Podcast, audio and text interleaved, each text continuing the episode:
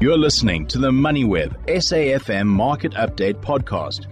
As always, we kick off with how the markets have performed, and joining me is Senior Portfolio Manager at FNB Wealth and Investments, Wayne McCurrie, uh, to take a look at some of the market movements throughout the day. Uh, good evening, Wayne. Always a pleasure speaking to you. Happy New Year to you. Uh, it looks like not such a good start to the year for uh, the local bourse, but uh, we're still holding out hope that the Rand is going to have a better year. Well, I think the Rand will have a better year, but yes, I do agree with you. Obviously, the market has not done well this year so far. So, for all the joy and euphoria we had at the end of last year, on the back of the announcement by the Federal Reserve Bank in America that interest rates will more than likely fall, we've given a lot of that of that money back, unfortunately, so far this year. Wayne, you and I spoke about this uh, at, at, length last year to say that this year for the Rand is going to be one of the strong years. We're seeing that a lot of factors, even though equity markets are laying off, a lot of factors seem to be lining up for a stronger Rand. We, we are pricing in more interest rate cuts. We are pricing in that global conditions are stabilizing to a certain extent. And we're starting to see that evident in other markets. Have you been seeing that sort of translate into how uh, investors are perceiving equity markets at the moment? Well, look, certainly a lot of investors do realize that when interest rates start to fall, the whole environment changes. And um, this sort of environment going forward is more favorably disposed towards emerging markets like South Africa. But, you know, this is not a short term thing. This might be over a two year period that we actually get the Rand appreciation and our mining shares doing much better, etc., etc. So, you know, as long, you know, as much time as it took to go up interest rates, you know, it might take that amount of time to actually fall. And the effect on the market is not instantaneous. Wayne, if we take a look at some of the uh, other equities across uh, the waters, I mean, if we look at uh, Asian markets, Sydney was up about a percent, Tokyo was up more than a percent, and they seem to be the only markets that have had a green day. I mean, I look at US markets and they're even in the red uh, today. Is there uh, something that is driving Asian markets at this stage to have a bit of a, a more positive um, standpoint? Is there, is there data points that might be pointing towards uh, some form of gains within Asian markets? Actually, I haven't picked up anything. You know, sometimes markets, you know, move without any underlying rationale or any underlying reason for that movement.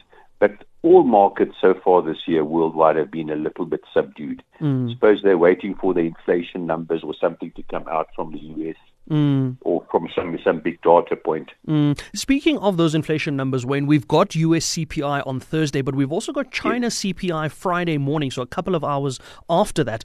Do you think that these two, given that um, they are they were, I mean, China was the talk of the town from economic growth perspective the whole of last year, and they failed to deliver, and the US has been uh, the focal point from an interest rate conversation. Do you think these yes. two CPI data points will set the tone for what is expected for the year?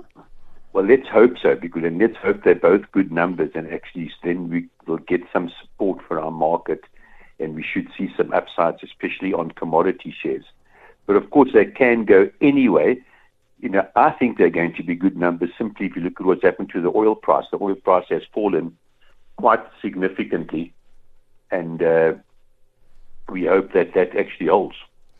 And that oil price is quite interesting, Wayne, because looking at the start of the year, I think sort of the last week of December, maybe the first week of January, that oil price was above $80.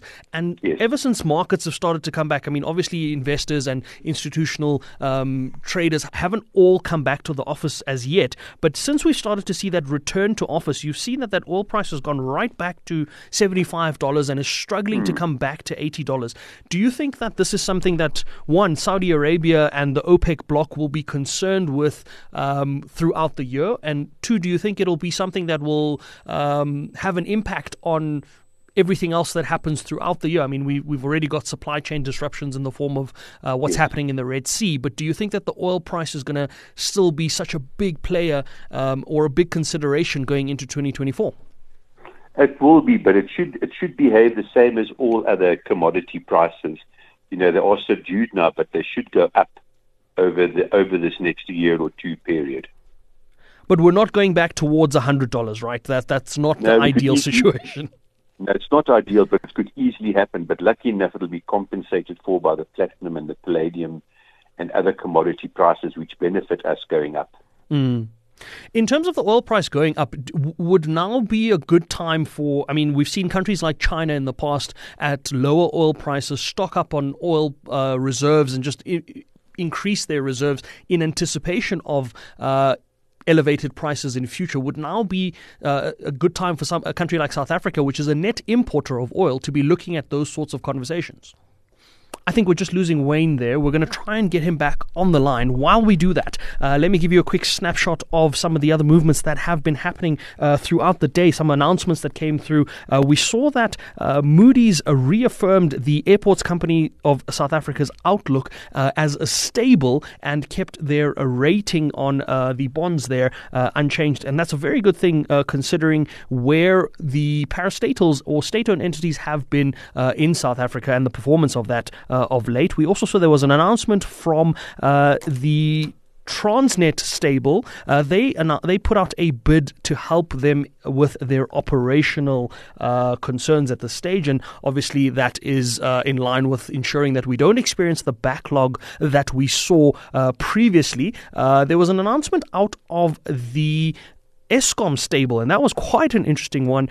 Eskom announced that they were some new appointments to uh, the board. If you remember, Eskom is uh, going through that restructuring process uh, where they are aiming to uh, unbundle or separate Eskom into three smaller divisions. And once they've uh, been able to do that, they're going to uh, set up the transmission, I think it's transmission, generation, and distribution departments. And in line with that, there was an announcement that came through today following that briefing by. Um, the electricity minister that there is a new board that has uh, been appointed for Eskom. Uh, I believe it's for one of the divisions that um, will be coming up in the future. Uh, so those board announcements coming through today, and some board members uh, being announced there. Um, and then we also got some interesting news out of Tongaat. I had a look at uh, that announcement that came through today, and that's quite interesting because the Tongaat vote goes through tomorrow. There is the vote, the business rescue vote uh, in terms of the bidders that were there. If you remember, there were two bidders that were finalized or shortlisted um, for making offers to um, invest in Tongaat or buy out Tongaat as, as it stands. And there was a company called uh, RGS, uh, which was a Mozambican based uh, agricultural uh, group that put in an offer for Tongaat. And then there was also uh, the Vision Group, which was led by, uh, or is being led by Robert Gumede, that's also put in a bid there. And those were the only two bidders that were interested in the Tongaat conversation. And there's a vote that was scheduled to take place tomorrow around that, um, and that vote in, is was set to decide which of these two bidders was going to um, effectively be the new buyer of uh, Tongaat's assets. Uh, RGS had previously offered, I think, about 3.6 billion rand to the bankers uh, that were owed about 8 billion rand, and they had put down fi- uh, an offer of 500 million rand in working capital, as well as 400 million rand to the suppliers who were previously owed 2.6 billion rand. So uh, the bankers and the suppliers weren't offered full value of what they were owed, but there was an offer on the table, and we've now found out that RGS has pulled that offer, which means that the only remaining bidder interested in Tongaat at the moment that has been shortlisted is the Vision Group. That vote is set to go ahead tomorrow. It has gone through some headaches and some uh, tribulations with uh, the vote previously being stopped and postponed in the past uh, couple of weeks. So we'll see if that vote goes through tomorrow. If we get to an end to this Tongaat uh, saga and uh, what that all means for Tongaat's future.